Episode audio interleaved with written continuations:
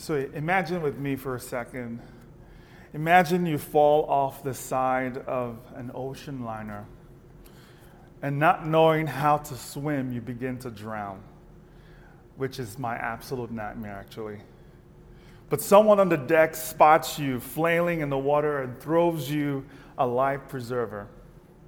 It lands directly in front of you, and just before losing consciousness, you grab hold for dear life. They pull you up to the deck and you cough the water out of your lungs. People gather around you, rejoicing that you're safe and waiting expectantly while you regain your senses. And after you finally catch your breath, you open your mouth and you say, Did you see how I grabbed that life preserver? How tightly I held onto it? Did you notice the definition of my biceps? And the dexterity of my wrist. I was all over that thing. Now, that would be the most shocking response to a life saving event. Because you would expect this response to be more of gratitude and thankfulness for being saved from this deadly situation. Instead, what we find is this person reveling in themselves finding this illustration in an article, one of the things that can be noted about it is that sometimes, in one shape or another, we can find ourselves reveling in our own selves uh, as well. The good things that happen to us, we somehow love to take credit for it. And we see this in our workplaces when people take credit for the work that they did not do, or maybe the work you did.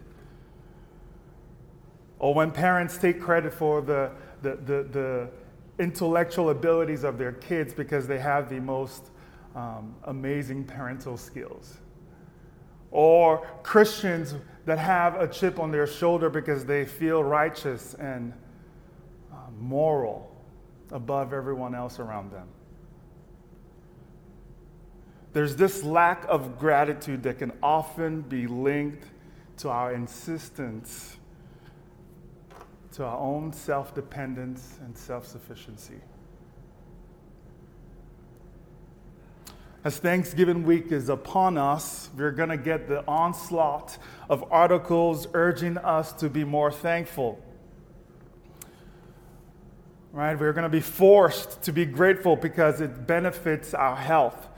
Forced to be grateful because we ought to push back against this troubling year that is 2020 in itself, the art of gratitude has simply become this self improvement tool to make us feel better of ourselves. Right? You see self help gurus that have twisted this art of gratitude and made it to, instead of being this oriented, other oriented love, has become more of a celebration of self love and self improvement that we can somehow muster up the, the, the ability to, to self generate gratitude for our own benefit. But when we look at scripture, especially as Paul has talked about it in some of his letters, we see that gratitude does not come because of something we do for ourselves, rather, it comes from what has been done for us. In 1 uh, Thessalonians 5 16 to 18, Paul says this Rejoice always, pray continually, give thanks in all circumstances, for this is God's will for you in Christ Jesus. In Ephesians 5:19 he says make music from your heart to the Lord always giving thanks to God the Father for everything in the name of our Lord Jesus Christ. The key word he keeps saying every time he says give thanks is to give thanks in the name of the Lord Jesus Christ. Like we, we, we give thanks because of what Christ has done for us. So we cannot appreciate what we have, we cannot appreciate our life until we fully understand and grasp the, the Christ's redemptive grace for us the lens through which he took to rescue us is beyond even what we can think or imagine. The fact is that he jumped into the water to save us. He was the life preserver for our lives. And it's worth repeating, it is worth remembering. This type of thankfulness, this type of gratitude is not something we can just contrive and make it this happy go lucky, have this happy go lucky face or attitude. It's grounded and it's sacred. Because ultimately it comes through Christ Jesus. We've been given a divine gift.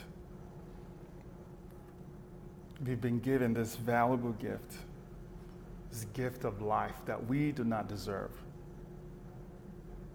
That even when we deserve death because of our sins, God gave us life through Christ Jesus. So we can be thankful. We can have a spirit of gratitude.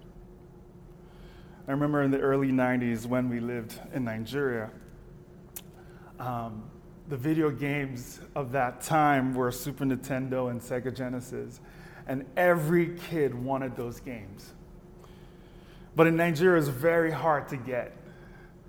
Um, but I had a friend who, whose dad sent it to him from the, from, the, from the States, and I went over to play this game and I was blown away. Like it was the first time I saw those kinds of graphics, the color. Because before this, the game we played was um, Atari Tennis. that was not fun. So seeing Super Mario on the TV screen was just amazing.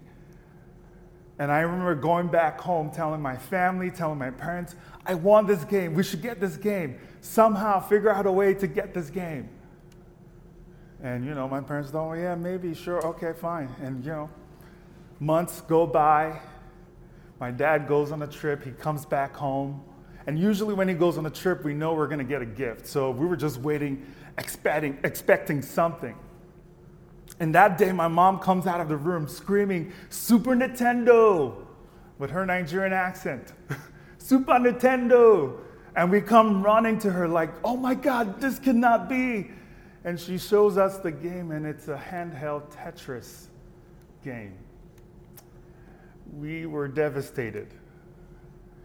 We were angry because we could not believe that she screamed Super Nintendo. And it's not even a Game Boy, it's not, it's not even that, it's a Tetris handheld game. For us, that gift was not valuable. So we were upset. Christmas is around the corner. And you know what that means is that we're also going to receive gifts that we do not want, that we do not think is valuable. Socks that you're not going to wear, wine that you're not going to drink, fruit cake that you're not going to eat, gift cards that you may not use. You might be grateful for the thought, but not really grateful for the gift. Because for you, that gift is not valuable. It's just one more thing you, you might throw away in the trash. But you, we all understand that probably the most valuable gift that we have right now is life itself. That the gift of life that we have, the fact that we can breathe, the fact that we wake up in the morning, that in itself is a gift. And throughout Scripture, we're reminded that Christ Jesus gives us this life. He gives us this life now, and He gives us this life in, that is to come. And because of this valuable, valuable life that we've been given, we can have that spirit of gratitude.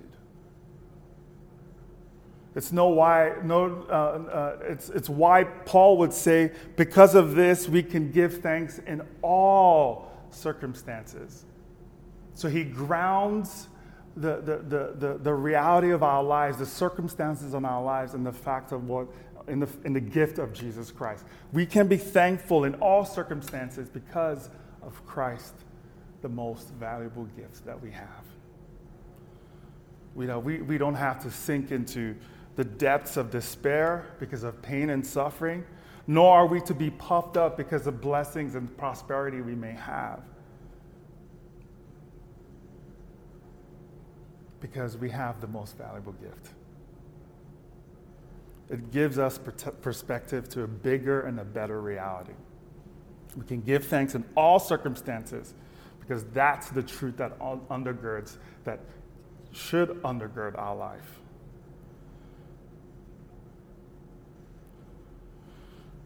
On one side of the coin, though, we may find that a life full of joy and blessings and prosperity, it might seem like it's easy to be grateful. We might think that when I have everything I want, then I can be grateful. But oftentimes we might fall into this, the trap of entitlement. We might fall into that trap of self dependence. But whenever that might be the case, we ought to realize the bigger reality, the bigger truth that we have the gift of Jesus Christ and that everything else cannot compare to that gift. Now, when life may not, when things may not be going your way, just as many of us have experienced this season, one of the easy things we, we, we find ourselves doing is maybe being, be, being apathetic, sweeping things under the rug, pretending that, you know, things are okay, maybe when they're not okay. when we understand the gift we have, we don't have to be apathetic or indifferent. We don't have to hide our grief or our sadness or our despair. We can be truly aware of the reality of, our, uh, of this season. That it's okay to grieve loss of community, it's okay to grieve loss of a future you might have planned.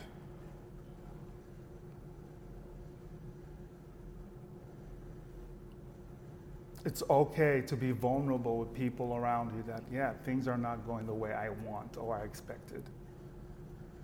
It's okay to grieve. And yet we do not sink into the pit of despair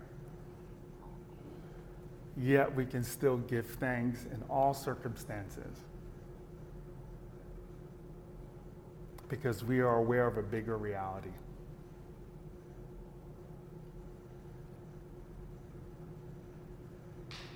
We are aware of the gift of Jesus. So we give thanks to God this week, despite all that has happened this year despite all that has happened in our lives.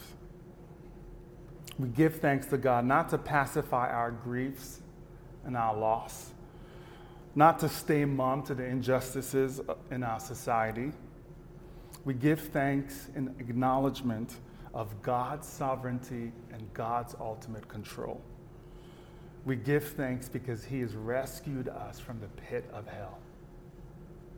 That even despite our waywardness, despite our selfishness, God still rescues us. So we are people of gratitude.